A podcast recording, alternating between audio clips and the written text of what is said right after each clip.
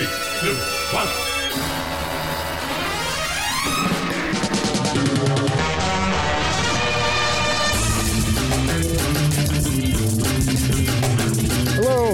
Your weekly optimism vaccine. Uh, Steve is still in Ireland, and uh, yeah, so I'm I'm hosting. Uh, my name's Adam Myros. Uh, yeah, I'm sure you recognize me from the Optimism Vaccine podcast. Um, so uh, we- we're in a bit of a bind here. We we can't get together our Bollywood thing just yet. We're we're just killing time until Steve gets back and, and steers the ship. So I, I said to myself, well, what do we have on on our long list of things we'll eventually get to? And uh, one thing stuck out because uh, David Cronenberg has a, a new film coming out uh, this weekend. Um, so we had uh, earmarked, presumably because Vinegar Syndrome has blessed us with a crisp ultra Blu-rays of the Scanner Cop series, um, the Scanner series. And I said, well, I think we've all seen Scanners one. Let's knock that one right off the list, and we'll cover these uh, sure to be wonderful sequels and there will surely be an episode in that. Uh, was I correct? I'm not entirely sure, but uh, we we shall try. And then joining me in this venture, uh, we have Jack Eason as per usual. Uh, good to be here, Adam. I had no idea that was why we were doing this. Although I do think it's funny that the the genesis was that it's a new Dave Cronenberg movie out, so we specifically are not discussing any Dave Cronenberg movie. Yes, it- it- it's it's got to stay tangential. It's just on brand, you know. Um, we could talk about things we like, but but why do that? Um, I don't know. This is uh, the, these are things that are new to me, but uh, I I'm going to assume the new David Cronenberg film is better. But this is is kind of a novelty in that I believe Scanners is is really the only Cronenberg property that was ever turned into like a proper franchise. I guess you could say The Fly had a sequel, but I mean that's not.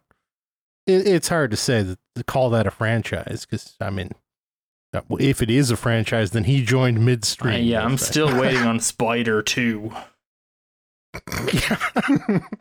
uh Scanners is, is an interesting one to uh to run with on that front. I will say that I, it's it's certainly as someone who is a major lover of, of Cronenberg's work that Scanners is never one that I've been that crazy about, honestly. Uh but I I suppose it does have the whole hook of man's head explodes, and, and that's probably just plenty for for a DTV action producer to really drool over. And uh, you know, I suppose you could probably see. Uh, I I mean, I I could see how if I'm a schlock man like like Corman, who's producing these Scanner Cop films, how it would be appealing to to look at a movie where nothing is really happening. There's just people kind of squinting at each other, and you can kind of throw some things around, use some fishing line, and and call it a day. I could see why that might be an appealing concept. Um, Colin Tanner is back on the pod. Uh, Jake, of course, is, is still in fatherhood. Steve's in Ireland. Sean is, uh, you know, he's above us these days. He's not going to sit through four fucking Scanner sequels. So we brought in Colin. How are you doing today, Colin? Oh, I'm just doing so good. I've had my mind blown four times. Yeah, yeah. You know, I, I uh, you guys said we're going to cover these scanner sequels, and you made it very clear we're not covering Scanners One. But I made sure to go back and watch Scanners One because I wanted to see. Like what it was that they needed to make multiple sequels out of. And Scanners 1, like you said, it's not that great. It's cute.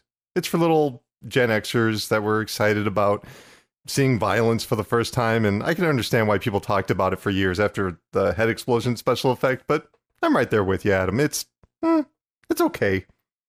Well, it fits very neatly into that that era of Cronenberg, these sort of cheapy Canada laboratory Cronenberg films. Uh, but if you're gonna pick one of those, you got to go with The Brood. It's it's a vastly Mm. superior film to my mind.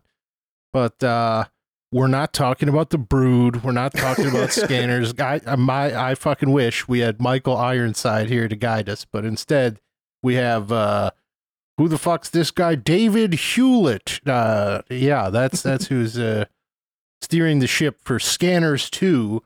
Um, I, I gotta throw to someone the fuck else. I don't want to talk about Scanners 2. Uh, uh, Jack, what the hell is Scanners 2? Scanners 2 is uh, the first sequel to Scanners, the David Cronenberg movie that we were not allowed to talk about.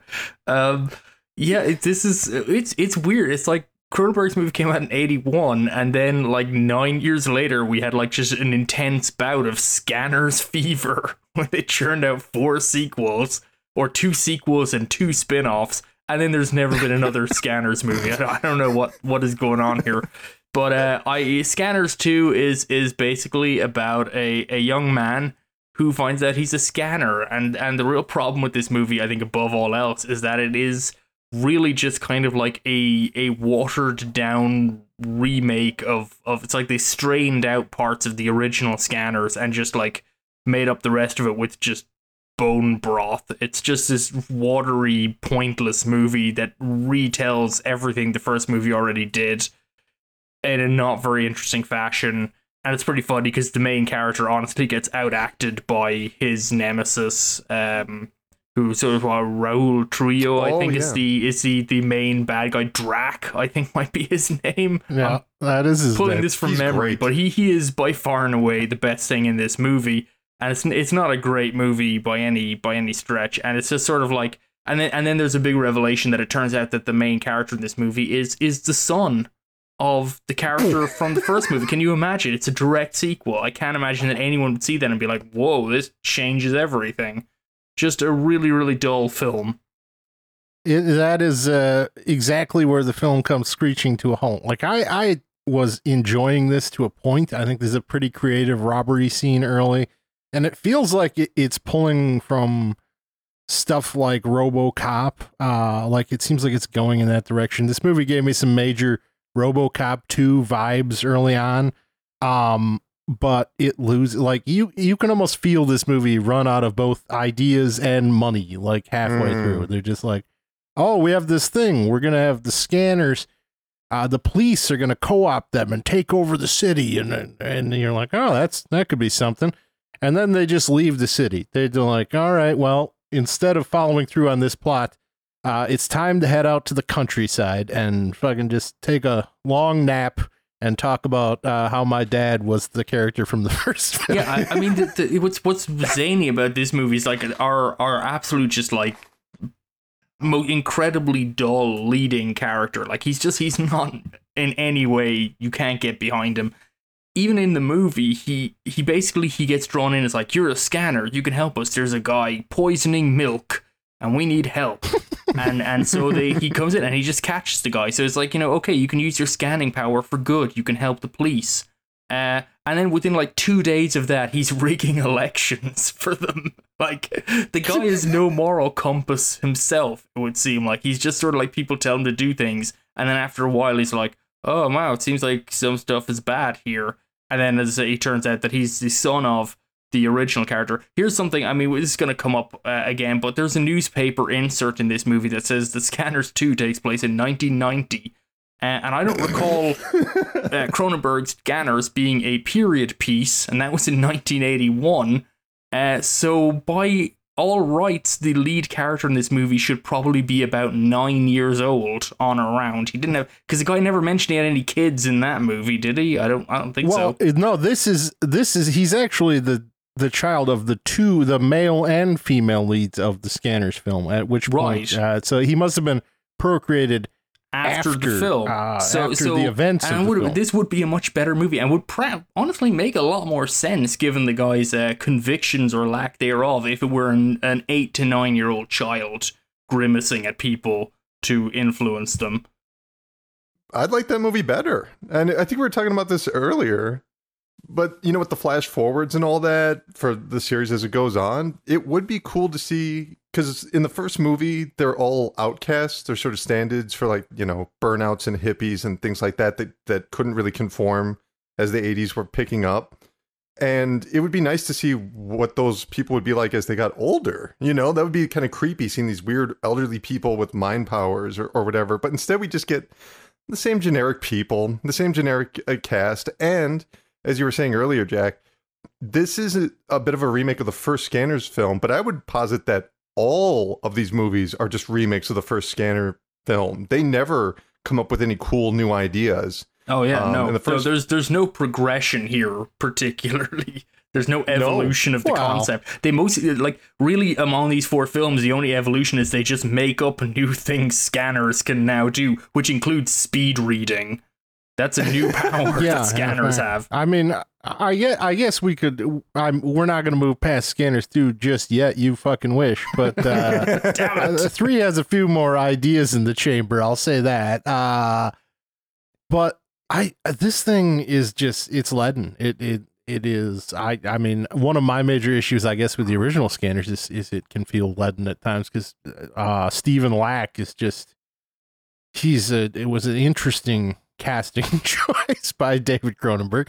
I think almost intentionally cast for his sort of like wooden uh just like absence of screen presence, but it, it it really makes it kind of a difficult watch. And this series falls into that same trap kind of over and over again, except for again, we'll get into the the one exception, I suppose. But Hmm.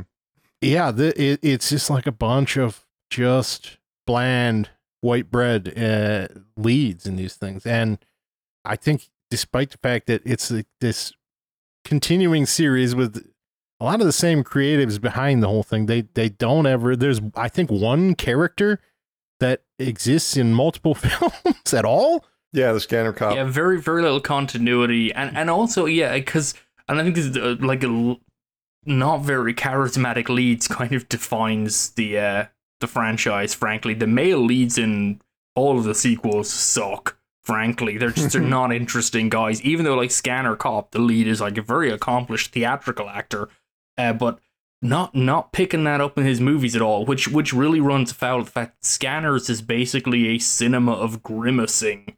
It's just protracted Yep. sequences of people just gurning at each other, which is not particularly cinematic. And Cronenberg had enough wherewithal and kind of like good sense to kind of measure that out and build it up until you got like your exploding head and you got your the big psychic battle at the end. But so much of this falls back to I mean honestly go like to the the South Park mind thing that South but like whatever Cartman used to do. Like it's really like it's literally just people standing across the room for each other going like wow and just like it's just awful. And it goes on for so long, like they're just staring at each other. And and like we say, there's there's no evolution. The concepts, there's very little evolution the special effects either. The special effects get wilder as the series moves on, certainly, and gets more more just like creature transformation-y. But like I mean the tech and, and the general vision is really just like uh you know, it's it's like liquid sacks and just pumping blood fluids in under like latex layers to like make their head distend or whatever. It, it's the same thing over and over again. Yeah, And- we got to well, get those dark veins Yeah, going in it, the arm. it gets tiresome, and I, I really I think if there's any lesson to take from this entire podcast, it's do not watch all four Scanners movies. I was just about like, to say the same thing. Like that, that's a terrible oh, mistake. God. Just by the sound effect, fucking alone. By the by the end of Scanner Cop two, I was like, I'm gonna fucking smash my television. Like I just can't with this. Ee, ee. I'm Well, like, ah. that's that's the thing though is that when you talk about like Cronenberg, he understands how uh, things should feel. Like something that's scary has to be a little silly, has to be a little weird because otherwise it's not scary. It doesn't feel organic. But all these movies are like, well, okay, if it's going to be mind control, it's going to be the loudest noise playing for two minutes nonstop. It's like great. Yeah. Um, I could deal with a, a film that's like psychologically interesting and, and kind of playing on like the effects that, that the uh, like a psychic ability might have on a, a character, and that's kind of being explored to the viewer in a in a Cronenberg film. And these are just dumb DTV like crime films, and uh, you know. I'm less inclined to uh, tolerate that sort of like sonic assault. It's not simulating anything in these films. It's just fucking annoying. right and and particularly when everything else is just uh like i say i mean if you have the original from david cronenberg it's a pretty established cult film so scanners 2 does not need to take like 40 minutes to re-explain to you about scanners and the drug Ephemerol which like the Ephemerol drug which causes scanners uh, has every different use it, it it just morphs per film, but they every one of them takes the time to explain to you about the drug that is meaningless. It's just a complete Yeah. MacGuffin. Jack, Ephemerol does not cause scanners. Uh, I don't remember what the fuck the name of the drug that causes scanners is. I, I, I can tell you that it was used to uh, alleviate discomfort during pregnancy because that line's in every fucking one. well, yes, yes, that was but was they gave it the, the Ephemerol was given to pregnant women to alleviate the discomfort of pregnancy. I, I don't think so. I think Ephemerol is a separate drug from that. oh, is that the one they give to the scanners later to suppress their powers, but it makes Yes, them either go mad or else enhances their powers? I oh, there's there seems to be very various uh, versions of this drug, but Ephemerol is the like later drug. Yes, it's the one that is sometimes a uh, injection of green goo, uh, Reanimator some- fluid, yeah. yeah, that that will turn you into like a crazed heroin addict who dies quickly, uh, or You need more constantly. You constantly you're fiending for it, or you can just you know not take it for a few days. You're good, man. like either or. I believe that version of the drug is, is known as F1 and also F2. Those seem to be indistinguishable. They're the same thing. Those are both the uh, the reanimator fluid. Uh, F3 is uh, some sort of strange patch that plugs into your neck. I saw that. Yeah, it's got uh, it's and got a little, one erases. little LED on the back too. If you had to do that, you would hate if you got sat behind behind a scanner in a cinema. You just have this green LED flashing throughout the entire movie. Yeah, it's amazing no one caught on to the fact that she was using this drug throughout the film, considering it's just like a flashing bright light on her neck. But um, yeah, and then uh, Scanner Cop, it basically drops the numeric designation, and it just becomes a like vitamin supplement called uh, Ephemerol that you just kind of pop and and and suppresses your general scanner ability with seemingly zero side effects, unless you were to not take it, at which point you become a scanner and go insane. I just, you know, and the other thing they keep re- returning to in every single film, and like I said, like the drug, that's from the first scanners. Um, uh, you know, the, Mhm. the the entire setup of head explodes and it concludes with a good versus evil scanner battle. That's from the first one, but also just this weird obsession with adoption and orphans. Like every character's an orphan, every character gets adopted, and they don't really have anything to say about that. They don't have any relationship really with their um their parents. I guess Scanner Cop does. he has a him and his uh a him and his mother real touching moment with his parents. but but I don't know why that's so important to the scanner mythology about like being an orphan and being adopted. I suppose that inherently it's supposed to make you feel like an outsider. I don't know. I don't. I don't get it. Well, I suppose it it, Yeah. it it it meshes in with the fact that all the scanners seem to either just go insane or get murdered by the police. Uh, that seems to be just that's a lot of a scanner. So I guess they're all or- orphans just because of that. Hmm. Yeah, I think that uh, like I think a major plot point in doing that is to uh, have the scanner surrounded by people who are going to react with fear uh, to their power emerging. You know, like the like I suppose if you were raised by scanners, you might have a more healthy relationship with your your power, and thereby it becomes kind of less cinematic when it emerges, and there's no one to I, I think it's be shocked and appalled. I appalled. think it's by. fair to say that Scanners 2 is not concerned with not being cinematic. it's they're not scared to go there. It's, well, yeah, they just we're, we're just gonna go to the farmhouse and uh, That's fucking right, because Have a nice one, rest. one thing it does clarify is that moral codes are stronger in the country than in the city. Uh, that's something someone says in this movie, which doesn't seem to relate to scanning or otherwise. Very confusing.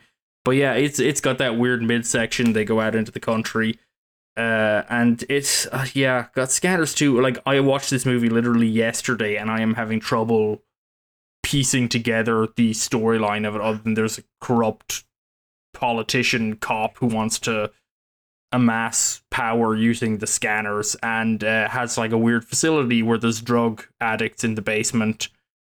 It's it's really yeah tremendously dull follow up. Um, let's let's not forget about the protagonist who's so you know he's so smart but he's he's conflicted he's not sure should he help this man does this man have good intentions and then like 45 minutes into the movie the bad guy just looks at him and goes haven't you ever scanned his mind to see what he's thinking? And he's like, no, I haven't. Like you have this ability to literally read minds, and you're feeling uncomfortable. Scan the guy; he's right there. It's all you do for the rest of the movie. Just do it to this guy. Yeah, there, there's a lot of uh, problems with these movies in terms of trying to work out how to make everything about scanning and then trying to remove any other options other than scan. Like for example, so many of the uh, you know, scanner scanning people could probably be quickly resolved by the police just shooting the person, but they never seem to be able to manage that, you know? Because, like, cause scanning is like they can handle like one or two people at a time. If like five cops ran in blasting, you could just shoot them. They're just people after that. There's enormous amounts of these movies that just don't piece together in any particularly useful way. But then again, as you mentioned before, by like the, the later sequels, we have like the scanners are just able to interface with machines and do all kinds oh, of yeah. things. Like you know, that's just all part of their psychic powers. So uh, who who knows? I mean, it would be cool if they were breaking the rules to do interesting, fun stuff. But really, they're just they're they're kind of just breaking the rules to hobble themselves, so they don't have to come up with anything other than basically a DTV cop thriller.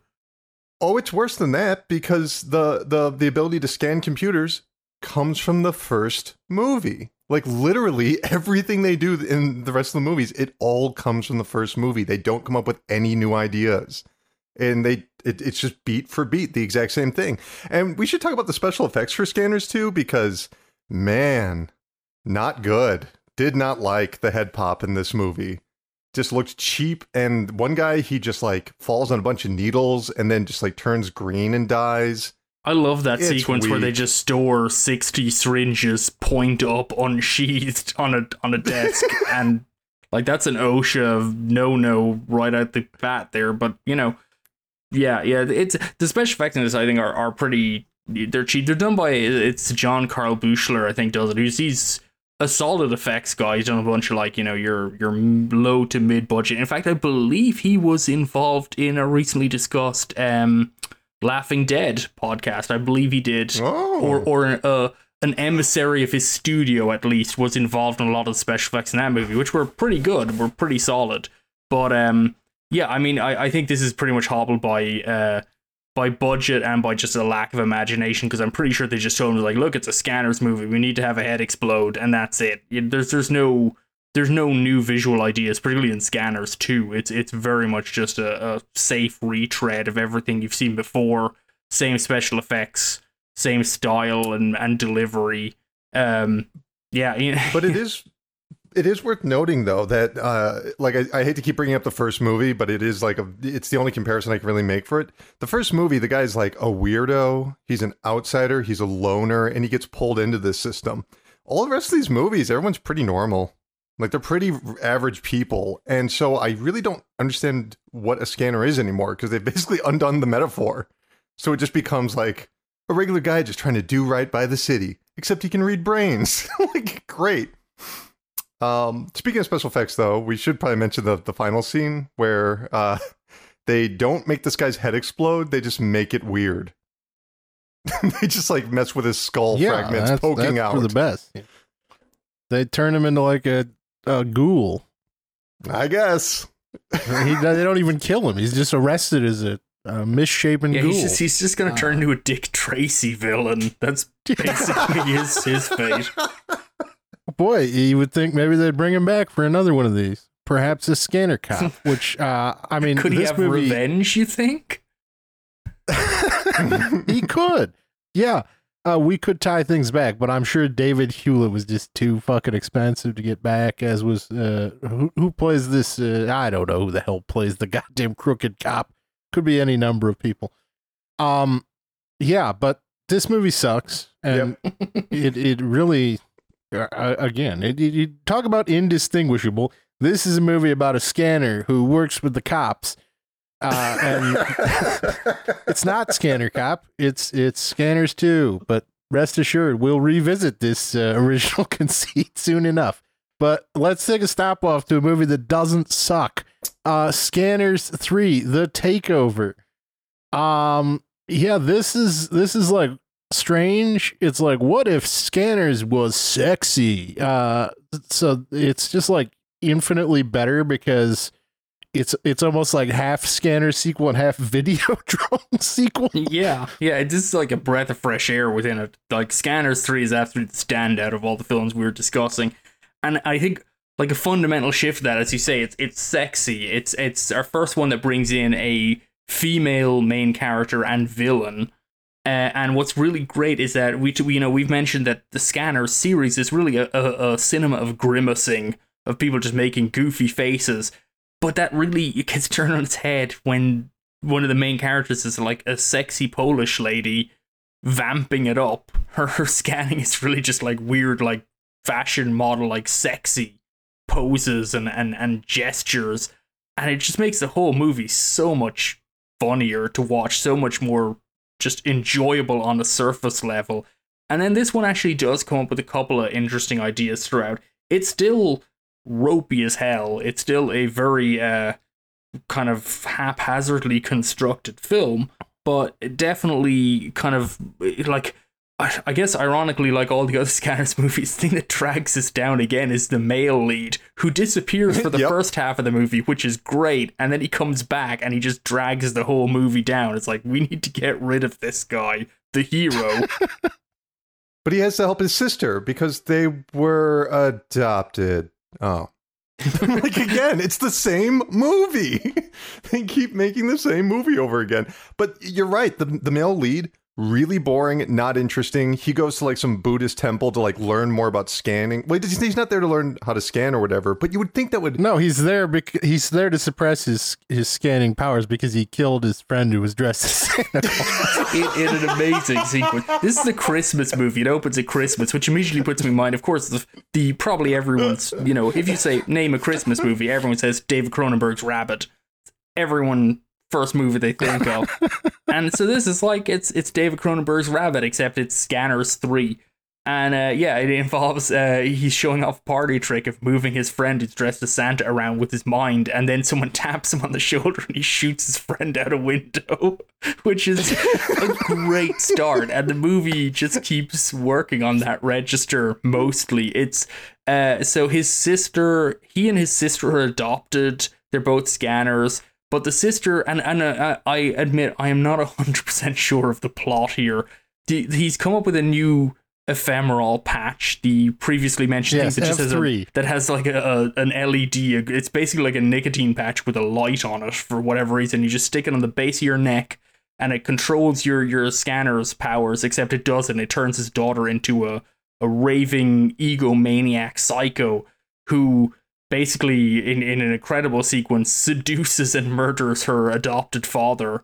Uh Oh, doesn't really man. seduce him. She's oh it's great. She's just naked in a hot tub and he lures him in and then drowns him in the hot tub while she hangs around nude on the side. This movie is just like it's nothing in this movie is new from a scanner's perspective but it's rejigging of like how to integrate sleazy genre elements into a scene is actually pretty good. I mean th- this is interesting and entertaining. And i think you know you can't go wrong with like if you're making cheapest chips like genre movies you can't go wrong with like a female villain.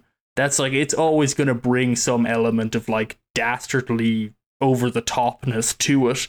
Uh, and and they you know it's really the saving grace of this movie.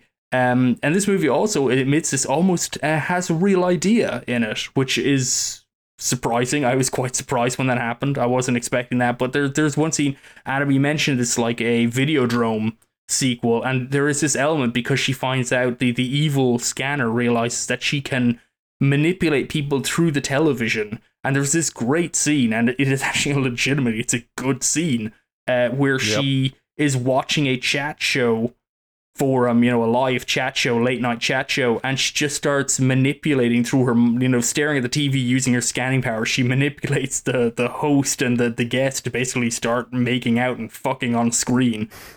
this that's Cronenberg. That's a Cronenberg application of you know kind of like media and so on like feedback loops but then it it doesn't really work out like really that's just uses the thing of like okay so she gets on a camera on a live feed she can scan everyone simultaneously and that's kind of like big setup that she's in a TV studio which is kind of like Demons 2 but less fun Um, so yeah, it would. yeah. I mean, it would be more like it, it is odd because there's something about that sort of like inversion of the receiver, and it is the most compelling scene in the film, and it it's doesn't work. I mean, in the rules that the film No. runs with after that, it's like, yeah, no, no, she's got to be a broadcaster, but it's like, no, that's not what's happening in that in that initial scene and it is in fact the most compelling application of the the base idea is is that sort of inversion of the receiver and and how that might be utilized but it's not really utilized it's just like well what that means is i can videotape my scanning and control people it's like okay that's not bad compared to Scanners 2. That's the freshest idea I've ever fucking heard, but uh, it, it's also less less compelling than the initial tease. That's right. She yeah, she can also videotape herself with a message like b- tape herself delivering a speech, but implant her scanning c- power of suggestion into it. So if someone plays back that video, they will then be implanted with it, which they don't do a huge amount with. Really, just goes right down to the live broadcast. But uh, yeah, wha- whatever. I mean, uh, the basic point of this is that Scanners Three actually has a pulse, which I don't think any of these other movies you could accuse them of in a million years feeling at all alive or interesting. Or even, or No, even no. entertaining, really. Uh, Scanners 3 is the only one that kind of crosses that bar. Yeah, it's amazing what a few like kind of fun fun jokes can do. We get Scanner like the-. This whole thing with the yeah the that Mm. that scene's it's a lot of fun where it, the, she's controlling this guy and he's having a business meeting and he's just like I gotta dance. I'm like, and he Yeah. just proceeds to like fucking parade around the place strip teasing. It, it's like oh yeah, this is a fun way to use this concept. Let's never do anything fun ever again. and his his boxers have he he takes off his pants and his boxers have like lipstick kisses all over them. Like they they really do everything properly to get the tone correct. Like they know what they're going for. And uh the villain she is excellent. She is so much fun during the entire Mhm. movie because she appreciates what she's doing and it just everything plays so much better. My question is how the hell is this directed less than a year apart by christian uh what's his name Duguay? Duga- Yeah, it, How- this was shot back to back. What's like Scanners 2 and Scanners 3, I believe, were shot back to back. So, um, yeah, probably, I'll be probably checking DP relo- on that. Hmm? like, I bet you it's the same. Like it, it's got a lot of the same sh- sort of shots in it. I mean, again, this is just like a much better script, Yeah. like night and day Well, well I think I think But- it's kind of like a pattern you see with a lot of these things, which is that Scanners Two is like the re-establishing of it, or like the establishing of it as a franchise. And so Scanners Two Mhm. isn't for it's much more serious. It takes a long time to build up to its story and everything, and it's tedious as hell because who gives a crap? Because it's really about people's heads exploding. And then Scanners Three is like at that point they've already got one in the can, and they're like they're they're running out. They had a contract to make two movies. Scanners Three is very encouraging because it opens with a text scroll. That's really good in a sequel because that lets you know they're just dumping exposition. They don't want to deal with this stuff anymore, which is exactly what uh, you know. Part three of a, of a, a like sleazy, gory sci-fi franchise should be doing. Um, and it's just kind of like dumps it out. It's like, hey, look, there's scanners. They can read people's minds. There's the drug. Yada yada yada. Let's kill Santa. And that's what you know. That's that's what we want. And and you know, I think part three is like probably everyone's real tired. They've already made a whole movie. They're probably probably had budget overages on the second movie that mean that the third movie required more on the go thinking and making stuff up. I don't know if that's actually what happens, but that is a thing that often happens. You know, part two ends up eating up all the budget and then they won't get any more money, so part three becomes like a a weird free form experience. And three has a little bit of that feeling. It's not like totally messy or crazy. It's not like an Albert Pyun part three, like Nemesis three, which is absolutely insane.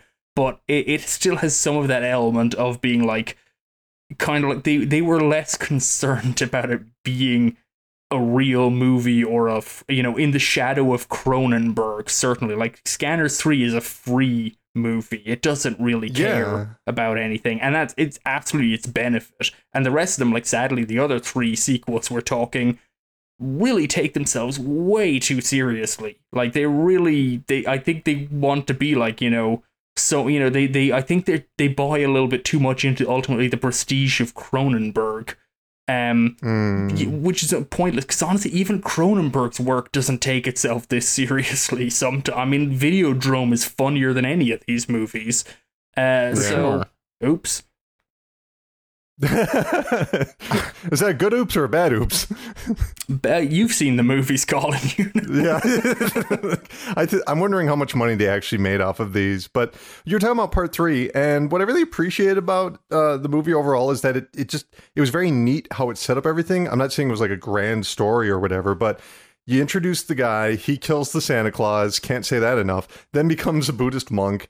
You you let this this this very nice woman progressively become more evil and most importantly have fun at being evil. Yes. And then by the time the guy comes back, um, he's got like three or four bad guys wearing fedoras and sunglasses, and there's multiple scenes where he's slowly whittling them down, including making one of them have their head explode underwater.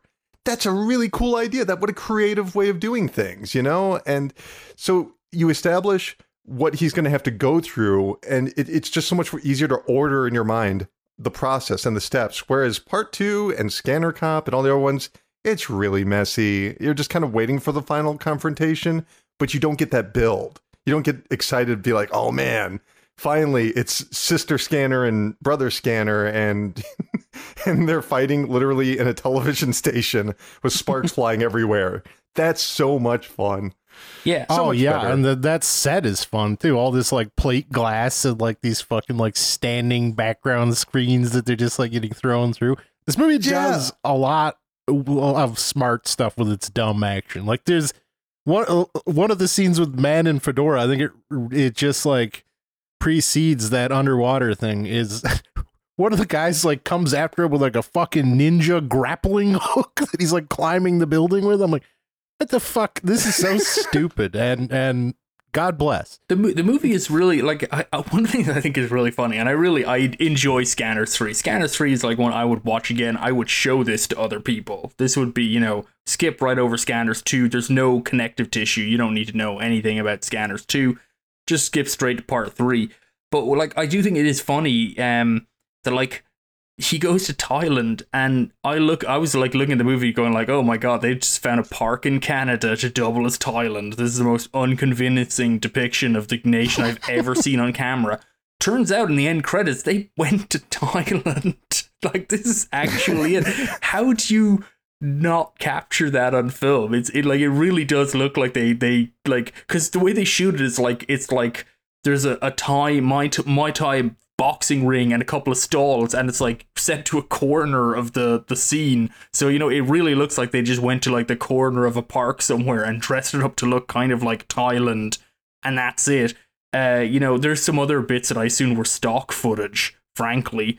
Um so yeah it, would just surprise me that you know as much as I think this film does do some things correctly I thought it was really funny that they actually went to Thailand and got for my for my money no bang for their buck whatsoever. They may they may as well. It's also like yeah, like fucking three scenes. Sure. That that must have been shot in Thailand. It's like what? there must have been a I tax Must be another of these great yeah DTV money laundering.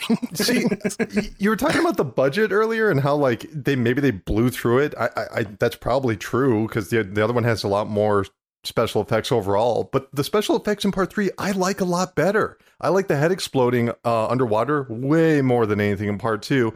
And when they go to Thailand, there's that awesome scene with the guy on the motorcycle crashing in the tree and exploding. It's just fun. Mm-hmm. That one- You're just constantly is looking cool. at fun The- things. These special effects are done. I I think Buchler did both of the films, so I mean we might surmise that maybe he just had a bunch of stuff left over and he was refining as he went. But I you know three is more fun anyway. So I like I think. You, you know, like the special effects work better when they're showing you something that's more entertaining. So that- exactly. Yeah, that- it might be that's the the same effects thing. in many respects. It's just like in context, you're like, well, I'm enjoying this. I'll take the schlocky fucking effects because it fits with the film. When it's just trying to be so dour the whole time, I'm like, all right, we don't need to fucking hold on this goddamn guy's head swelling for like ten minutes. And it's not even like it's gross or anything or painful or nerve wracking. It's totally ineffective after the first scene because you've already seen it. You already know what Yeah. happens.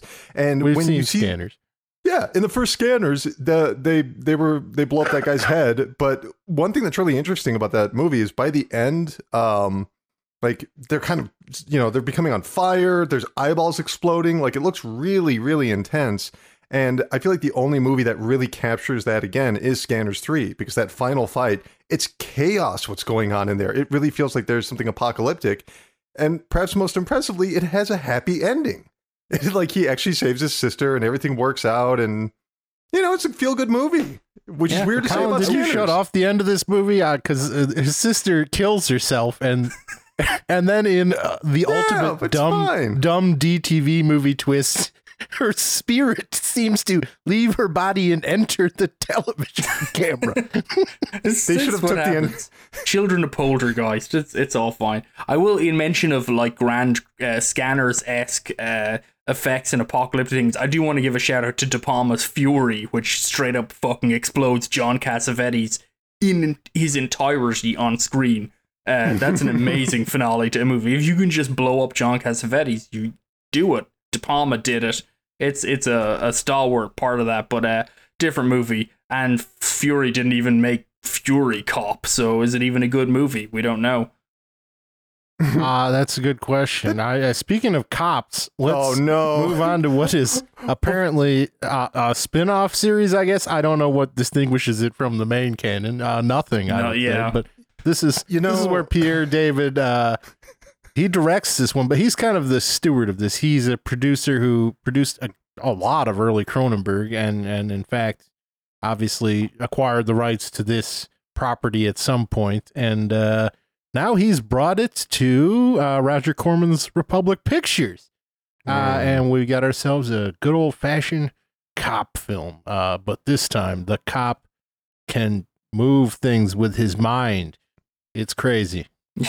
Yeah. I wish it would. Colin, I know you're dying to fucking talk about this scanner cop. I know, I know this is just right up your alley. So I'm gonna kick to you. Very good. They, yeah. The, well, Scanner Cop. It's it's really uh, it's a movie that's it's very different from the rest of the series. Um, it's about this guy. Uh, when he's a kid, his dad dies, so he gets adopted. Oh my God, we're watching the same movie again. incredible. it happens every time. Um, no, no, no, no. I'm, I'm getting confused. Um, it, it he um, so he's taking the the drug Ephemerol. Oh my God, we're watching the same movie again. and then eventually, um, he decides he's going to stop taking this drug because there's an important conspiracy case that his adoptive father, who's also a cop, needs him to help tackle. And along the way, hijacks, hijacks, hijinks ensue. I really didn't like either of the Scanner Cop movies, but this first one, I don't know. It, it, it gets very old very fast, uh, except for the very first scene where his dad, who is a scanner as well, hasn't been taking his medication. So he goes insane and he's looking in the mirror. And I'll say for a Roger Corman movie, really good special effects on the opening scene where there's like tiny faces coming out of his forehead and he's in agony and, you know, his son is looking at him and he obviously there's nothing coming out of his forehead but i i was very impressed by that that was a really cool opening um graphic and Yeah, everything it's after that, literally the only new idea in the whole thing, and they use it for the poster too. That's and that that's Well, like I, I don't know, Jack. There's another big idea here. Uh, there's a way to stop the scanners. Uh, a metal plate in your head. oh well, I, yeah. I mean, I guess it's a visual Oh, idea, but you know, Fucking Richard Lynch that. is really sleepwalking his way through this thing. God bless Richard Lynch. He's uh, uh, once again, yeah, one of one of the better better parts of this movie. What what I will say for Scanner Cop, um, and the thing that stuck with me watching this movie, it's a bad movie. Don't Mhm. don't don't misinterpret anything I say subsequently. But it is kind of an interesting film because it really is the cop narrative movie. It's actually a really interesting insight into basically a movie about some cops get killed, they're being targeted, so the entire police force goes just completely reactionary. They start suspending due process, they get rid of their badges and their uniforms, although they confusingly still drive around in black and whites, which is a bit confusing, but like they don't want to be identified as cops anymore. Uh, literally, the police chief tells them uh, to consider everyone a suspect.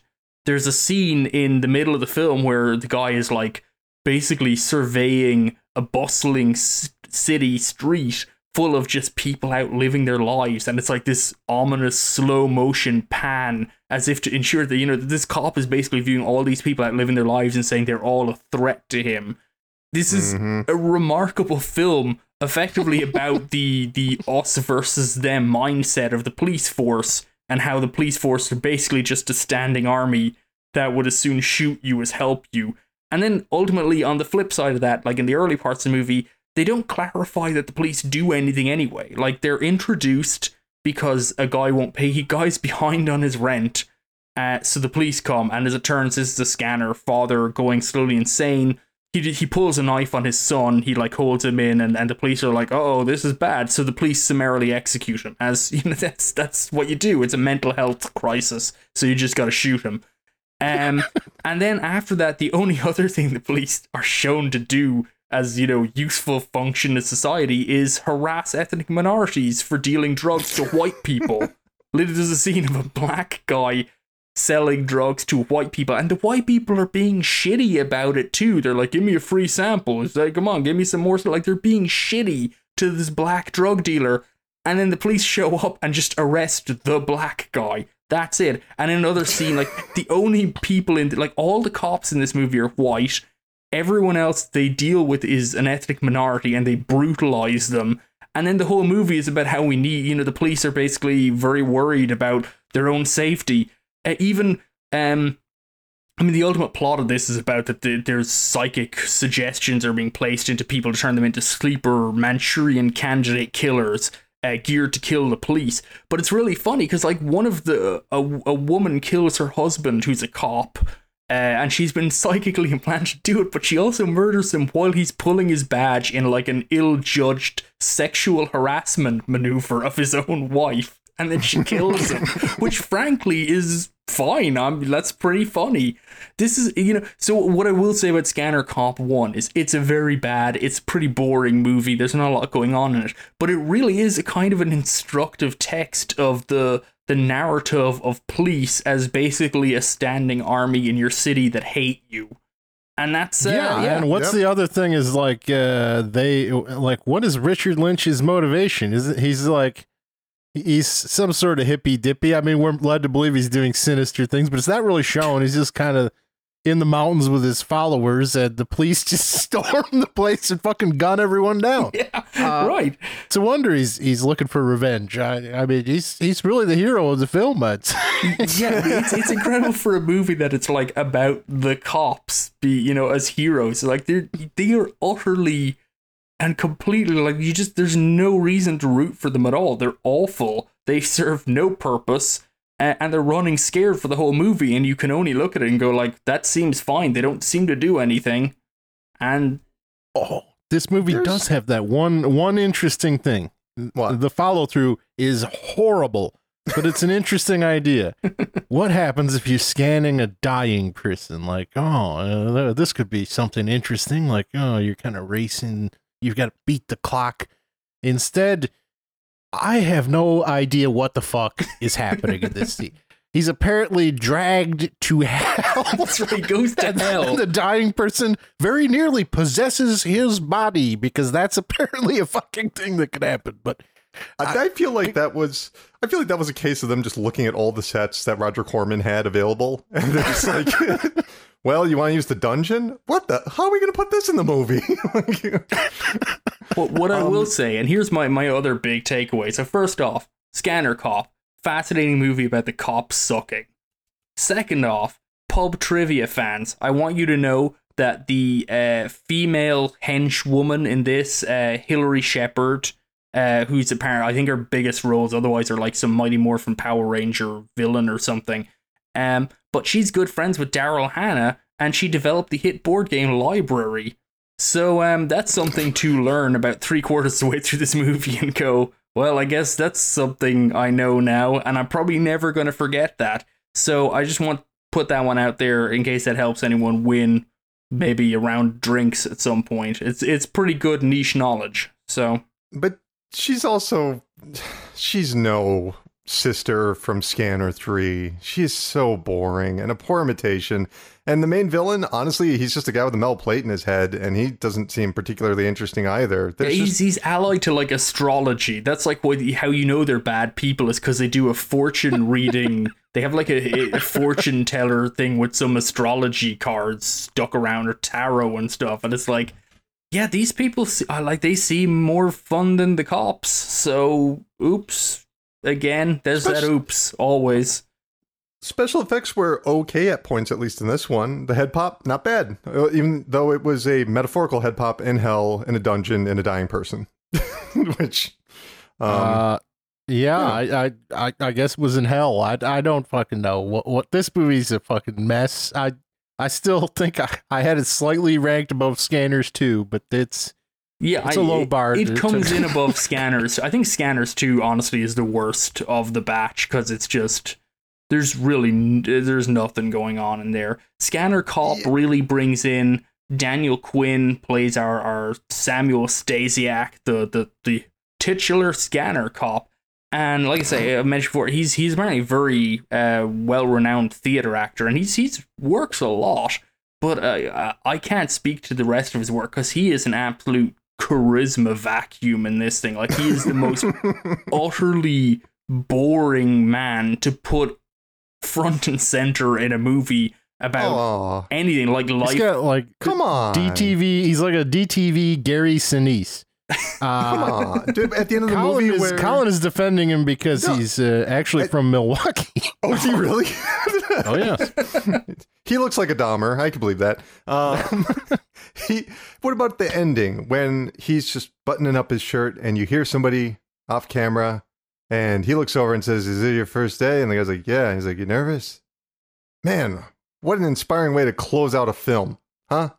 Yeah, I think just- there's another line about vitamins in there too, because we got to just be like, oh, I guess he's taking the F again. Uh, Who gives a shit know- about these goddamn pills?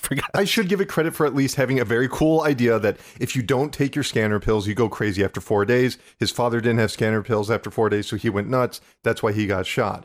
So the idea that he's getting off these pills and he's getting closer to the case and he's getting more unhinged. That's a great idea for a movie, actually, because it's it's wrapping into a lot of different tropes uh, in a clever way. But it the execution is really just him being like, ah, you should have let me stand him a bit longer. I'm like, all right, Yeah, I guess that is kind of the aspect of it that that puts it a little ahead of Scanners Two in my mind. Is there is that sort of tension in, in the lead where again, I don't think Daniel Quinn's gonna win an Oscar for this one, that's for sure. but uh but you know, at least this there's some sort of internal struggle here, as opposed to like two is just like who gives a fuck what's happening in this movie at any point. Two is pretty Yeah, much about no- the dumbest guy in the world, uh, basically being useful to people who are more interesting than him for a little while. Where Scanner like, Cop boy- is basically about a guy whose father is murdered by a guy, so he just becomes his good son instead. And that's Yeah, I don't really understand like the moral uh, quandary in two. It's like, should I be a vet or should I help this guy kill the mayor? something. It's like, Yeah. probably just be a vet, man. but there is no moral they never address morals whatsoever in the series beyond like the first one i mean they definitely say Yeah. like well this is a bad scanner and that's a good scanner but they don't actually like they don't actually ask the questions about like what is your responsibility to the rest of society Yeah. as, as having Two needs like an Uncle Ben moment. That's what we need. that, That, that could bring him to help the police. We need an Uncle Ben uh, murder I'm- that he just yes. ignores because he doesn't care about society. He wants to just be in the country and and help the animals. But uh, there is no moment like that. This is kind of like, oh well, I guess I'll help the cops. Why not? It's like, well, because they're they're evil fucks. But Cause, yeah, because they're terrible and they just keep summarily killing people. I almost I almost forgot, so I have to bring this up. But there's a scene uh, within the first five minutes after his father is shot to death. Uh, the cop attempts to take him to a hospital. They go in the hospital. It's you know it's kind of spooky, and there's you know uh, people not being taken care of. So he goes, "Never mind about this. I'm going to adopt you." Later, they return there, and they look down the hallway, and it's the same people in the same position from like 20 years ago.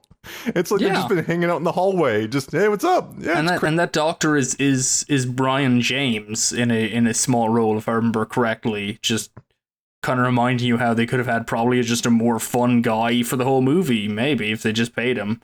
He can't cost that much. Some of the stuff I've seen him in. Yeah, it's not a. It's it's it's it's a it's a it's a movie that I think the best parts of it are borrowing from the tropes that already existed to the genre, and it really doesn't bring anything exciting of its own. And the special effects, like I said, not it's better at points, like the head exploding, but for the most part, it's kind of a lame looking movie. And it's still the same thing. It's just Ah. people staring at each other, and it's like, okay, we're gonna do the head explosion. We're gonna do the veins appearing. It's it's kind of yeah. It feels you know once like I said, just don't watch all these together like we did. Because you just seen Scanners two and Scanners three. You're just kind of like, okay, it's the same thing. We get it, but it takes just as long in every one of these sequels. And the fucking noise, man. Oh yeah, but there's some stop motion at the end. That was different. Where like the he he uses his mind powers to take the paddles out of the operating table and put it on the guy. So that his metal plate pops out of his head. That was great. That was the only part. Everything else can go to hell. But that was that was a lot of fun. Ah, yeah, this movie sucks. Um, Real bad. so does so does the next one. Uh, real bad. but it somehow might be my second favorite of the bunch, even though I would I would say it's easily the the most poorly constructed. Like it's just the most back heavy thing imaginable to the point where all of the crazy effects that are happening in the back half lose all impact because they're just like happening one scene after the next over and Yeah. over again and you're like boy thanks for making me sit through 40 minutes of nothing and then piling all these things. Yeah, just back to back to back. Scanner Scanner Cop 2 is very much like I've been talking about like the glacial pacing of these and the way they keep re-explaining the same stuff and it's like who cares? It's fine. And I swear like the the monkey's paw curled shut and they're like okay Scanner Cop 2 we're just gonna we're just gonna be all scanning all the time. And it turns out that's not good either like the back 40 minutes is, is literally like seven extended scanning sequences taped together it's you you you didn't like the scenes where it was just people we have never seen before. We have no relation to them whatsoever, and the boring villain walks in and just kills them the exact same way he killed everybody else. You didn't like you didn't connect with that for that's forty fantastic. minutes of that. Yeah, where, where Scanner Cop 2 is basically Highlander. It's Scanner Cop Highlander. Where it turns out that now what scanners can do, or one, Volkin. Scanner Cop 2, by the way, Scanner Cop 2, Volkin's Revenge. He's never been in any previous one of these movies. Just no, he's just they invented this guy, but he's getting revenge. Not like say Dick Tracy villain like we mentioned earlier. Nope, he's not back again. We're not doing that. Scanner Cop 2 is essentially about a villain, the Volkin of the the title, who uh has so he's a scanner and he got defeated by Scanner Cop once. So now he wants to be a stronger scanner and he's learned that you can suck the scanner e- essence out of people. So rather than making them explode, you make them kind of like shrivel and burn up and age and all whatever you can do with you know kind of standard special effects uh, and and basically leaves desiccated corpse because you've like absorbed their scanner power and now you're like twice as powerful because you've got two scanner powers in you and then you get a third and a fourth and that's what Volkin is doing. He's scanning scanners to death to become so powerful that he can defeat the the our incredibly uncharismatic lead who returns for Scanner Cop 2 and it really is it's just like he it's just scene after scene of him just walking up to someone and just going i'm gonna scan you now and then scanning them and just special effects for like three minutes. And you know i mean i respect the craft of special effects but like there's only a certain amount of time where like okay just hurry he's killing them. I get it. They're turning into a terrible there's goo everywhere. You know you're using like some kind of a vacuum thing to like implode a, a model you made. I get it. Okay. Can Yeah. we please move on? But they won't. It could work. There's no reason why it couldn't work. Why isn't he just doing this from the start of the film and they're like following his uh, his sequence of crimes? No, Yeah. instead this is not happening at all. Nothing is fucking happening in the front half of this movie. He's just like kind of skulking around. and then all of this just happens on top of each other and it, it's just like it totally ruins it. yeah, it does seem like the editing almost just seems like a random thing happened. Like, because, yeah, they could have meted them out throughout the movie, but it's just stacked in towards the end. And there's no particular reason. Instead, they just pick him up. They pick up Volkin at the start like he's Rambo. He's like picked up for vagrancy, which I guess could be another tie. And imagine if Rambo was a scanner. what would that be oh, like? Oh, hell and yeah. it turns out it would suck because the people who make Scanner sequels aren't really good at it. So uh, I'm glad that never happened. Uh, I suppose it could still, it still could. We're gonna get a Rambo like remake at some point. It's gonna happen. It's gonna be real bad. I don't know. I think Stallone's gonna have to be dead. before But yeah, but up the- Stallone is gonna die. I'm, I'm, you know, I'm talking out like this is the whole thing. IP is king. You know, who? Why would we write new characters? Yeah, I'm looking forward to Disney's Rambo. Gonna be good. Yeah, Disney's First Blood. just Uh, you know, the I feel so bad for the villain, the guy who plays the villain in this movie, because he feels like such a waste. Because he's this guy who's built like a brick shithouse. He's Oh, yeah. giant. He's he's humongous. They have no idea how to shoot this guy. They just like middle shot. He walks in the room. Like, are you kidding me? like every shot, it's just like flat, flat squares instead of like, you know, like get underneath that guy. Like, let's show him be real menacing. Let's show him dominating the scene. And you would assume, since he spent so much time scanning people to get more scanner powers, that he would somehow be able to, I don't know, showcase said amplification of scanner powers. But no, it always takes the exact same amount of time. and at the end, he doesn't. When they do scanner war, you you can't tell. You can't tell that he has any more powers than anyone from the previous film, or the previous film, or the previous film, or the previous film. Boy, And also- fucking Scanner cops doing a bang up job of that showdown too. The uh, he like has this stupid. oh God, I guess we're gonna have to get into the mother eventually. But yes, let's- we do. I would say. let's skip it for now. I just want to say like his his mother's advice to him is to cast an illusion because the, this villain's too powerful now. So he must he must trick him. And a Scanner Cop's idea of casting an illusion is to make him believe that random civilians are him. So he's just standing behind like a bookshelf while this guy fucking butchers several people. Yep. He should have had some henchmen. If he had henchmen, they could have used that. Like it's really basic Yeah. stuff. Instead of just like. Scanner Cop uh, is willing to let civilians die for over 45 Mm-hmm. minutes. What was what were they doing out there? Uh, it's an anyway, incredible, incredible tribute to the Scanner Cop police propaganda project. It's would you not die for the police? They won't die for you. So you know, Okay, so let's let's get into the mother for a minute here because this Yes. is just like some bang up screenwriting. wait, this Again, is a he is, of course, a- three moment. but yeah, he is of course a- adopted, right? Oh and yeah, we forgot know about that. Yeah. we know his father uh, was killed because the police murdered him in cold blood. Um, but his mother apparently w- uh, exists. Uh, she was not a character in the first Scanner Cop. She's not a character here, but there's there's a subplot introduced almost immediately. He's seeking his mother. This this woman, Carrie, is his she's his love interest, and she's helping him hunt down his mother. Uh and that resolves by the villain inexplicably just knowing where his mother is, which seems to be uh, with, within easy driving distance of, of the scanner cop's current location.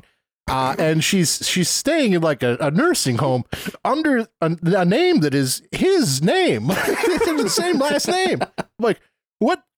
What kind of detective work are we doing to find this woman? She doesn't seem too difficult to hunt down.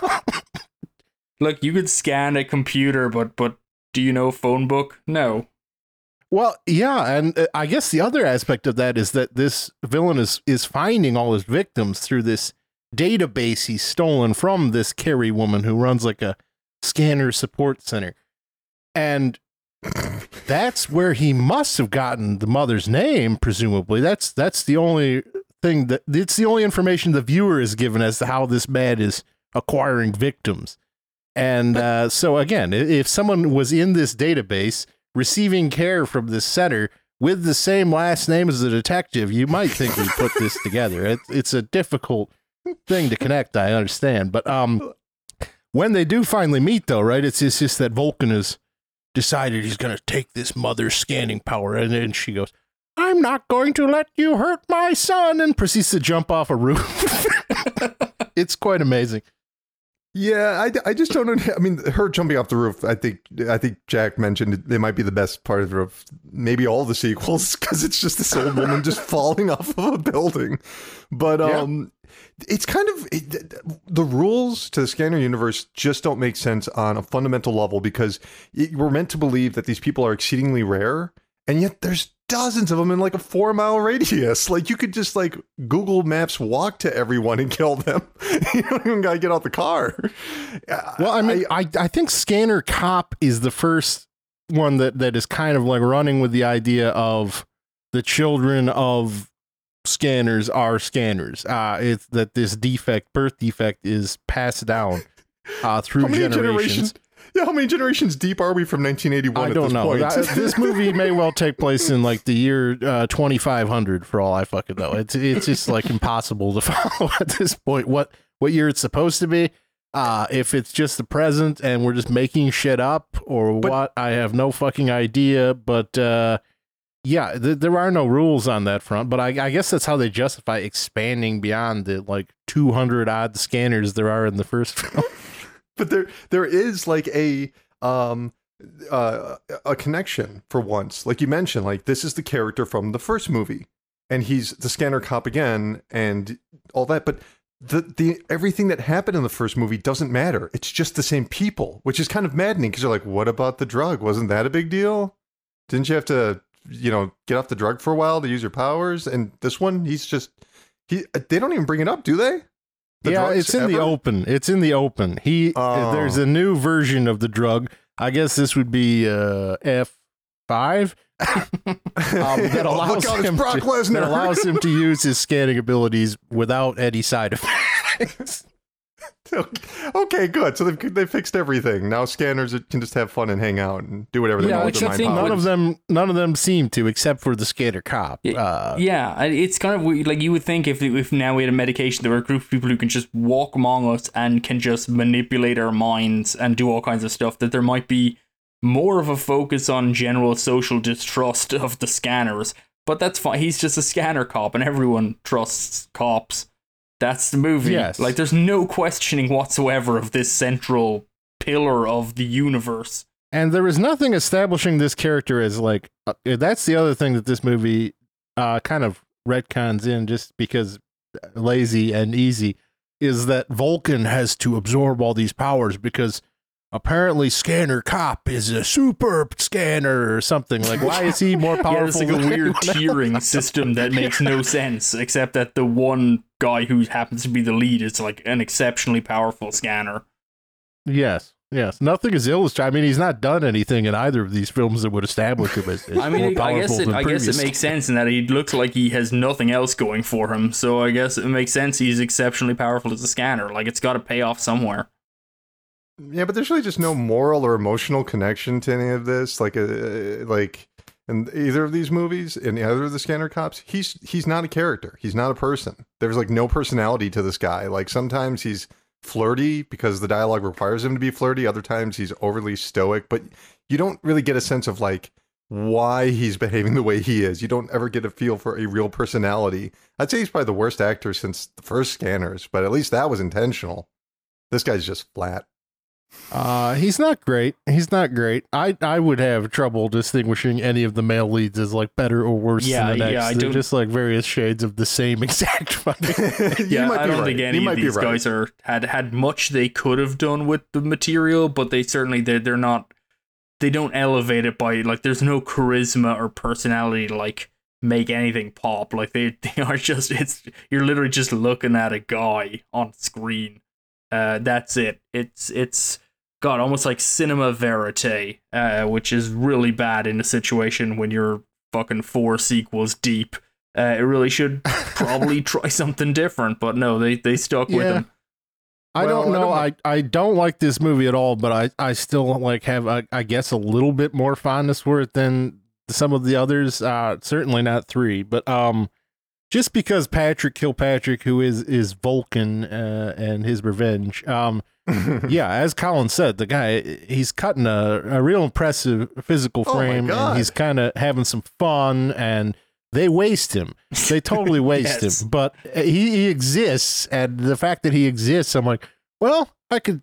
I can squint and see something interesting happening here. It's something fun happening, but um, and it's kind of the same with the the effects stuff. You're like, this movie has by far the greatest quantity of effects and it's just hmm. like a hugely like goopy DTV thing and it's bungled. It's used horrendously. It, it's structured so poorly, but at least, you know, I'm like, well, at least they were trying something with these effects. I just wish they had edited the film properly. But there's just like enough in this movie, just barely, to make me go, well, some people were trying. And that's more than I could say for two of these. it, it does have it does have, in my opinion, the best head explosion of any of the sequels. The head explosion at the very end is top notch. It, maybe it's because he's bald and it just looks cooler that way, but you you get tons of bits and tons of uh, debris and like smoke flying out. Some of the other ones just look really cheap. In the previous ones, it's just like you can just tell it's a balloon popping. This actually has like different density to the meat, which doesn't make oh, me there's sound an insane at all. interesting like when, like uh, when Volkin is killing the the fake scanner cops, which are just uh, once again, let's reiterate, these are these are not illusions. These are just humans who happen to be standing in the room, and uh, scanner Collateral cop is, damage. is using using as decoys and Yeah, are it's murdered. janitors and stuff. Yes, but these people, uh, especially the first one that he fucking splatters when it, it's it's the scanner cop is what you're seeing, but this sort of like fracturing in in the skin and stuff. It is really a far more interesting effect than just the standard like, look, his veins are filling with black ooze. It- It's they're doing something a little different, and it does look quite cool. It is fun to watch, not fun, but I did think it was it was very well done when they had that couple die. It's not good special effects, but the idea itself of having like a couple that both get killed by the scanner and they're like melting and they're looking at each other and realizing what's happening. It's that's terrifying. Like that's, That's- a very evocative idea. That's one But of the more well done. interesting elements because this what it reminded me of is uh, the Cenobites from Hellraiser 4 that are like joined yeah. together because they're like identical. I think in Hellraiser 4 they're twins, so they're like so close in their bond that the the poetic justice evil twist is that they are turned into like twin Cenobites with their heads corkscrewed together, and it's a really cool special effect. That kind of reminded me of that, in that you know they die together, or you know they're kind of they they're bonded together in this horrible attack. But uh, this came out a year before Hellraiser four, and also it's it's just doesn't look as interesting. But it's kind of an interesting. I do wonder looking at that. Maybe they saw that and they they had a little bit of an idea for that. There's kind of you know enough time overlap and theme overlap there. Maybe, yeah. I wouldn't doubt Well, it and it because I know everyone else was at the Oscars was talking about Scanner Cop. It was you know it was, everybody was into this movie. Well, I was gonna say that scene also has like one of the instances that made me appreciate uh Kilpatrick's villain because he has this like very cheesy DTV villain line where he's like, "I may not know art, but I know what I like," and I'm like, eh, eh, eh. "It's just like it's what you, it's the energy you want out of this sort of thing." The guy is bringing it.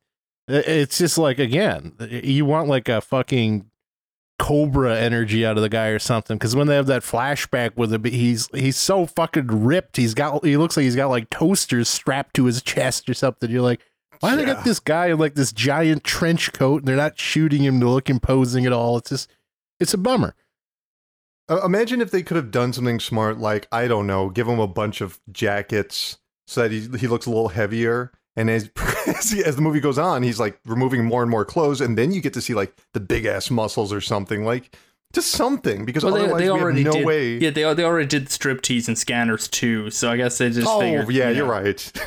i don't know i just need the man shirtless like fucking wielding an axe in that final showdown that's what i need uh Yeah. and they didn't deliver Uh, yeah, I think it's safe But to I- say the Scanners franchise is not about giving you what you want. That is not their concern. Not at all. And it's about basically the most, but like social order is restored when the least interesting person on screen is in control. That's the movie, the franchise in its entirety. And but there's a great irony to that because, like I said earlier, and I'm probably getting a lot of this because I read that essay. Uh, I think it was on like the Criterion website or something about the first scanners. Which, by the way, they talk about a lot of different movies that follow scanners. Uh, part one, including uh, the previously mentioned uh, Fury uh, and the ones that preceded, like Carrie. They don't talk about any of the sequels. Never even reference them but they talk about how um, you know it's counterculture you know you were an outsider you were coming into this you, there's a reason why you were an outsider and you don't fit in it's because you're a scanner you know it's a little bit of uh, fantasy but it's also a little bit of like you know kind of horror of being different. By the as the series progresses, they just keep nudging the scanner more in line with like authoritarianism of like being the cop about like making society right, not being an outsider anymore, but sort of forcing everyone else into normalcy, which is kind of sad. I mean, the fund the fundamental of it is the scanners are better. Like in evolutionary scale, the scanners are better and stronger than regular people. And I mean, if the Scanner Cop 2 finale says anything, it says that they will sacrifice regular people for their safety. That's it.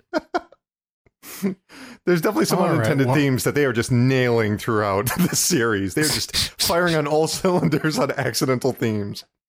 Well, let the record show Scanners 3 is a fucking it, it, it's great. It's great fun for what it is. You know, if you want to watch like a, a cheapy DTV film, you could do a hell of a lot worse. Uh, pop on Scanners 3 sometime when you get some, some minutes to kill. I believe that is on uh, Tubi, as are It all is. great films. And uh, yeah, just pop it on, have some fun. It's it's good. It it does everything right. It's what you want out of this sort of schlock. Uh, all the rest of these uh, maybe don't. Can I can I ask the room real quick? What would you rather watch? Scanners One by Da- you know by Cronenberg or Scanners Three? Because I think I like three better. Honestly, it is just more of an enthusiastic movie. It really seems to go for something. No, no, Personally, I, I would go I- I. Cronenberg. Okay, Jack, you're you're gonna make the sensible choice. I'm gonna agree with Colin uh, uh, to an extent because it, it, it- Scanners is not a movie I like go back to. There's, pl- there's plenty of other Cronenberg films that I would go back to first and that I prefer. Uh, Scanners three is just it's obviously bringing a, a very fucking different energy. So Yeah, you know, if I want some psychological horror and uh, some explorations of deep themes, and I want to visit Cronenberg's oeuvre, then uh, Scanners is not going to be the one almost ever. And, And, it's a good movie. you know. you know, it is a good movie. I'm not. Yeah, I'm not talking crap about Scanners, but No, it's just I the don't think that, the man makes bad movies. not a one. But it, it, it's just that if you really look at all the other evil psychic powered films, even of that era, I, like we were talking about earlier, uh, Carrie, The Fury, things like that, those are more interesting. I don't, you know, the first Scanners, it's it's it really feels like a nerd just writing down the rules to psychic powers, and there's kind of a story somewhere else. It's not. I don't not- know. not I, I see. Yeah, I mean, and I didn't. I didn't have a chance to revisit the original scanners for this, but no, I, I quite like it. I think Ironside is a is a great villain antagonist. Yep, he the is. finale Yep, is is a well weighed out thing. You know, I it's certainly I would agree it's not uh, among Cronenberg's absolute most essential work, but it's pretty good. Uh, Scanners three is fun, certainly. Um, but then again, I mean, if I was looking for schlock, there's plenty of other stuff along that register too. So that doesn't Yeah, have Michael right. Ironside. So That's fair. I just feel like there's a, you know, nine times out of 10, I'm looking for schlock because I'm a dumb I mean- idiot. it- like you got to just remember like the introduction of scanners 3 involves people just being like so you know the scanners can do this and that like they're just casually talking about what the scanners can do like it's just a normal thing and by the end of that scene we have a santa claus thrown off the top of a skyscraper and someone going no like that's that's art It's great. she also she also makes the same guy who does the striptease like dive into an empty pool and kill himself. It's all it's all great. There's a lot of uh, dumb dumb bullshit happening in that film, and it's it's a joy. Uh again, stay away from the rest of the series. Uh, let's move on. We've talked about these films for longer than they deserve. Uh, Jack, what are you gonna put over this week? Well, uh, I I guess uh, I've not been watching too many movies of recent. I've still just been hacking away at Elden Ring, so I'm gonna put over uh, another. We last week we talked about SS Rajamouli's RRR, triple R, whatever you want to call it, uh, and it's amazing, and it's uh, honestly it's the best movie of 2022, and you need to go see it. But I'm going to put over a film that Rajamouli made in 2009, Magadheera, which I just watched the other day which is really great fun. It stars Ram Charan, who's one of the, the main characters, main actors in, in RRR as well. Um, and it's it's again, it's a great epic movie. It's about basically uh, a a great brave soldier uh, who was never able to be with the one he loved uh, 400 years ago when they were separated, and they are now reincarnated in the present day and the Brave Warrior is now a motorcycle jumper. That's just what he does for a living. He just jumps motorcycles over things. Cool. Yeah, that's apparently a valid career choice in India. So that's pretty cool. We need to we need to learn their secrets. And he's basically he he inadvertently finds the woman he loves, uh, her reincarnated self. Uh, but there's much romantic comedy elements building up to that, and then there's the action comes in because the villain who separated him from her back 400 years ago is also back, and he's like.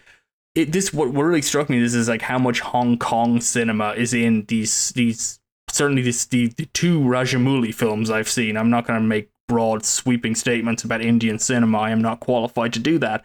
But uh, like the main villain in, in Magadheera kills his own father in like his second scene, and it's just such an like absolutely absurd escalation of things. Uh, in Hollywood, you just you wouldn't be able to explain it. Everyone were like, "What the heck?" But in uh, this movie and in like in a Hong Kong movie, it's just like, "Oh yeah, he's just a really really bad dude." And um, there's singing, there's dancing, there's some pretty great action sequences. It's much more um I'm not going to say less polished than RRR, although it, it's it was a very big budget movie, but it doesn't quite have the sheen of it.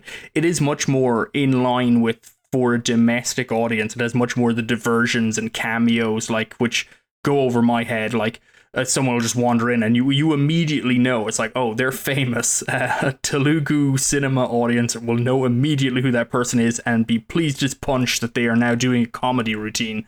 I don't know what's happening, but still, you know, you, you work with it. Maybe maybe I'll start to learn to recognize people uh, of this if I watch more of them. But really fun movie. So so Magadheera, if you track it down, uh, a lot of fun. It is about three hours long. Singing, dancing, action, um, some ridiculous special effects. Uh, it's it's great. It's a good time, honestly. Ah, uh, well, I should get to that. Uh, I keep getting more and more of these uh, recommendations. Jake had that last week, and now you've got this, and uh, I gotta get on it. Gotta get on it. I saw you Jake put is... over Bahabuli, which which I will be or Bahubali.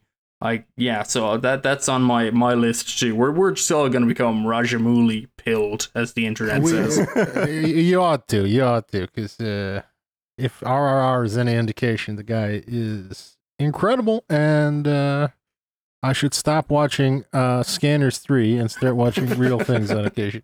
Um, Colin, we didn't prep you. It's been a while since you've been on, and we don't make you do this for uh, cost of content. But uh, you got to put over for us. Oh yeah, of course. But before we do, uh, Jack will probably remember the name of the director. Who's the guy who did Kung Fu Hustle? Kung Fu Hustle, Stephen Chow. Yeah. yeah. I would say yeah. Like I, I feel like the RRR I just saw it uh, the last week. I just got such a big like Stephen Chow vibe off of it. Like just it's just so I don't know. It's so alive. Like everything is alive, and if it has to be funny just to make the scene move forward, they're willing to just let it be funny. It's such a cool idea. I really did like RRR.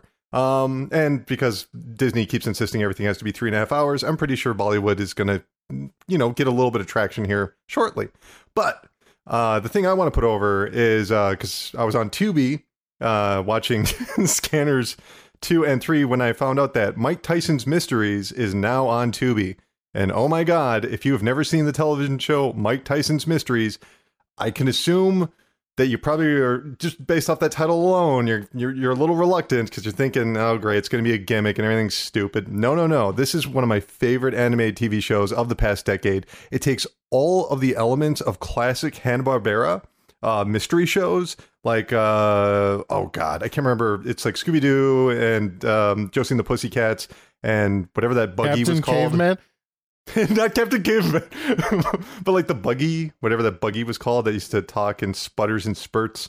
Um, but it takes the art style of classic Hanna Barbera, where they would sort of uh, adapt celebrities from you know uh, Scooby Doo, and they apply that to uh, Mike Tyson. And he has a ghost that he lives with, and a talking bird, and he has an adopted daughter. Uh, it's just like this entire made up version of Mike Tyson, and he's tremendously funny he's very very funny in the show. He's a character that is just in his own world and he will start a sentence by saying he hates this thing and he hates it and he hates it because of this other thing and he hates that thing because he loves the other thing so much. And by the end he's twisted all around and he's no longer talking about the subject that he started with. It's so brilliant for writing that it you wouldn't expect that from a Mike Tyson show. Um, and besides that, it's only like 11 minutes long. You got to watch it. It's it's tremendous. I and oh yeah, and uh, the voice of the bird is uh, the the late great Norm Macdonald, and uh, I think he's just so funny on the show. Like it is classic Norm Macdonald. Everyone's swearing all the time. It's such a good time. Tons of gore, and it looks beautiful. Whoever did the set design or, or the um yeah the set design for the show, they just nail that pristine uh upper class sort of home look where everything's marble and shiny. It's it's a really good show. I highly recommend it. Mike Tyson's Mysteries now on Tubi, which means hopefully we'll get on HBO Max one day. Uh, well, Tubi is the best service, and now that it's there, I might give it a shot. Um, oh boy. I am, uh, you know, if you answered this question with a, a Colin's query with a highbrow, I'd rather watch David Cronenberg's uh, classic film Scanners. Uh, I might advise you to uh, take 14 minutes and watch uh, Maya Deren's Meshes of the Afternoon. Uh, it's kind of one of the very early pieces of American surrealist film. Uh, the birth of like the psychodrama. It's it's excellent stuff if you're into Lynch at all. You can see kind of like a lot of of where a lot of that imagery is birthed. When is it from? This, this is very early, 1943. Um, Ooh. Yeah, you can you Yeah. can pick that up. Um, Kino in association with I can't remember what the name of the other the project is, but they put that out newly restored with like eight other Maya Deren short films, which and I still Oh. haven't got to it. But Meshes of the Afternoon is absolutely It's fantastic. It's Yeah, it's, incredible uh, stuff. Yeah, a lot of the uh, techniques are kind of astounding for the time. Like, I'm just like, I have no idea how one would go about doing this with with the technology that they had, and it must have just been like a tremendous labor to put together. Yeah, Uh especially for basically like two people in a house. You know, it's just like there's a lot of vision in the thing, uh, and it's worth your time. And if you are the sort of person who is a lunkhead and answered uh, Scanners three. Uh, hey. Amazon uh, just started uh released season 3 of The Boys and it is a very stupid show that probably thinks it's a lot smarter than it is, but uh it's also probably the only like major cultural phenomenon program going right now that's actually fun to watch. Oh, it's and- great. It's really great. Uh, yeah, it, it, it's good. It's good. It occasionally uh, crosses a line into uh, needless, grotesque nonsense for me. Uh, but uh, you know, when it's on the right side of the line, it's got some fantastic performances. It's a fun time, and uh, you know, I appreciate when things take the piss out of uh, modern culture, and this does that uh, to the extreme. I would say, even though it is, you know, again, it's an Amazon show, so I'm not going to give you too much kudos for uh, punching the man when you, you're you're working for Jeff Bezos, but nonetheless, uh, it's a fun show. If you want to kill a few hours, uh, you could do a hell of a lot worse. Yeah, and it's it's if you um it, it will ruin superheroes for you. It really will. It will make you second guess everything about superheroes because they are all sociopaths. it doesn't make any sense why superheroes exist. Yeah, and you know, it's just it, it will do that to an extent where it, it is kind of hard to go back and watch. Just like uh, Mystery yours- Men. Uh, Yeah, you know- it's it's just like Mystery Men, Jack. Yeah, uh, go if you haven't seen it. I mean, it, it is it, it is a pretty funny, pretty sharp show, and it it just takes the piss out of Disney Marvel superhero domination of, of modern pop culture and uh, this sort of lumbering monolith that is entertainment today. And uh, yeah, Yeah, that, and- that can be quite refreshing. A- and you get to see one of the best ass eating scenes of any TV show of the past 10 years I can think of. Don't hold me to that, but I, I think so, the past 10 years. See, Colin always he's always going for these things. This is probably one of those moments where I was like, boy, they really crossed the line into distasteful, uh, puerile nonsense. Colin's like, that's my favorite. scene." different strokes for different folks. Uh, All right, next week on Optimism Vaccine. Yeah. Um. Anyhow, we got to get going. What you could do for us is uh, we have a Patreon. It's going to be linked in the description, or you can always just search Optimism Vaccine. You'll find it. Uh, it helps keep the lights on. We we don't uh, make a lot of money on this endeavor. In fact, we don't make any money on this endeavor. But uh, you know, any little bit helps if we have any equipment malfunctions, pay the hosting, etc., etc. Uh, we certainly appreciate all of our patrons. Uh, we could also rate and review us on iTunes. That always helps us give us a little more visibility, get us out there to the masses who will uh, surely listen to one episode and turn away. Um, but you know, let's give them the option. Let- Let's Are let we- them find us and reject us. Colin, you sound like you have something to say here. What do you have? he definitely ruined the scanner fan base. They're not coming back. Oh, I don't think there is a scanner fan base, you know, but uh, there was, I'm sure, at one point. Yes, not yeah, so pro- sure. Before the sequels were, were made, there was probably a fan base that was that was pretty enthusiastic about the film until they saw Scanners 2, at which point uh, they were probably done with the whole concept. Um, yeah, I think other than that, I'm probably missing something. I'll email. Yeah, you can always uh, email us if you have any questions, suggestions, requests, blah, blah, blah. Uh, optimismvaccine at gmail.com. Uh, we don't have Jake. There's not going to be any last word, people. Uh, just deal with it. Um, just be thankful we're not blasting you with horrible scanner noises on the outro. Uh, we will see you next week.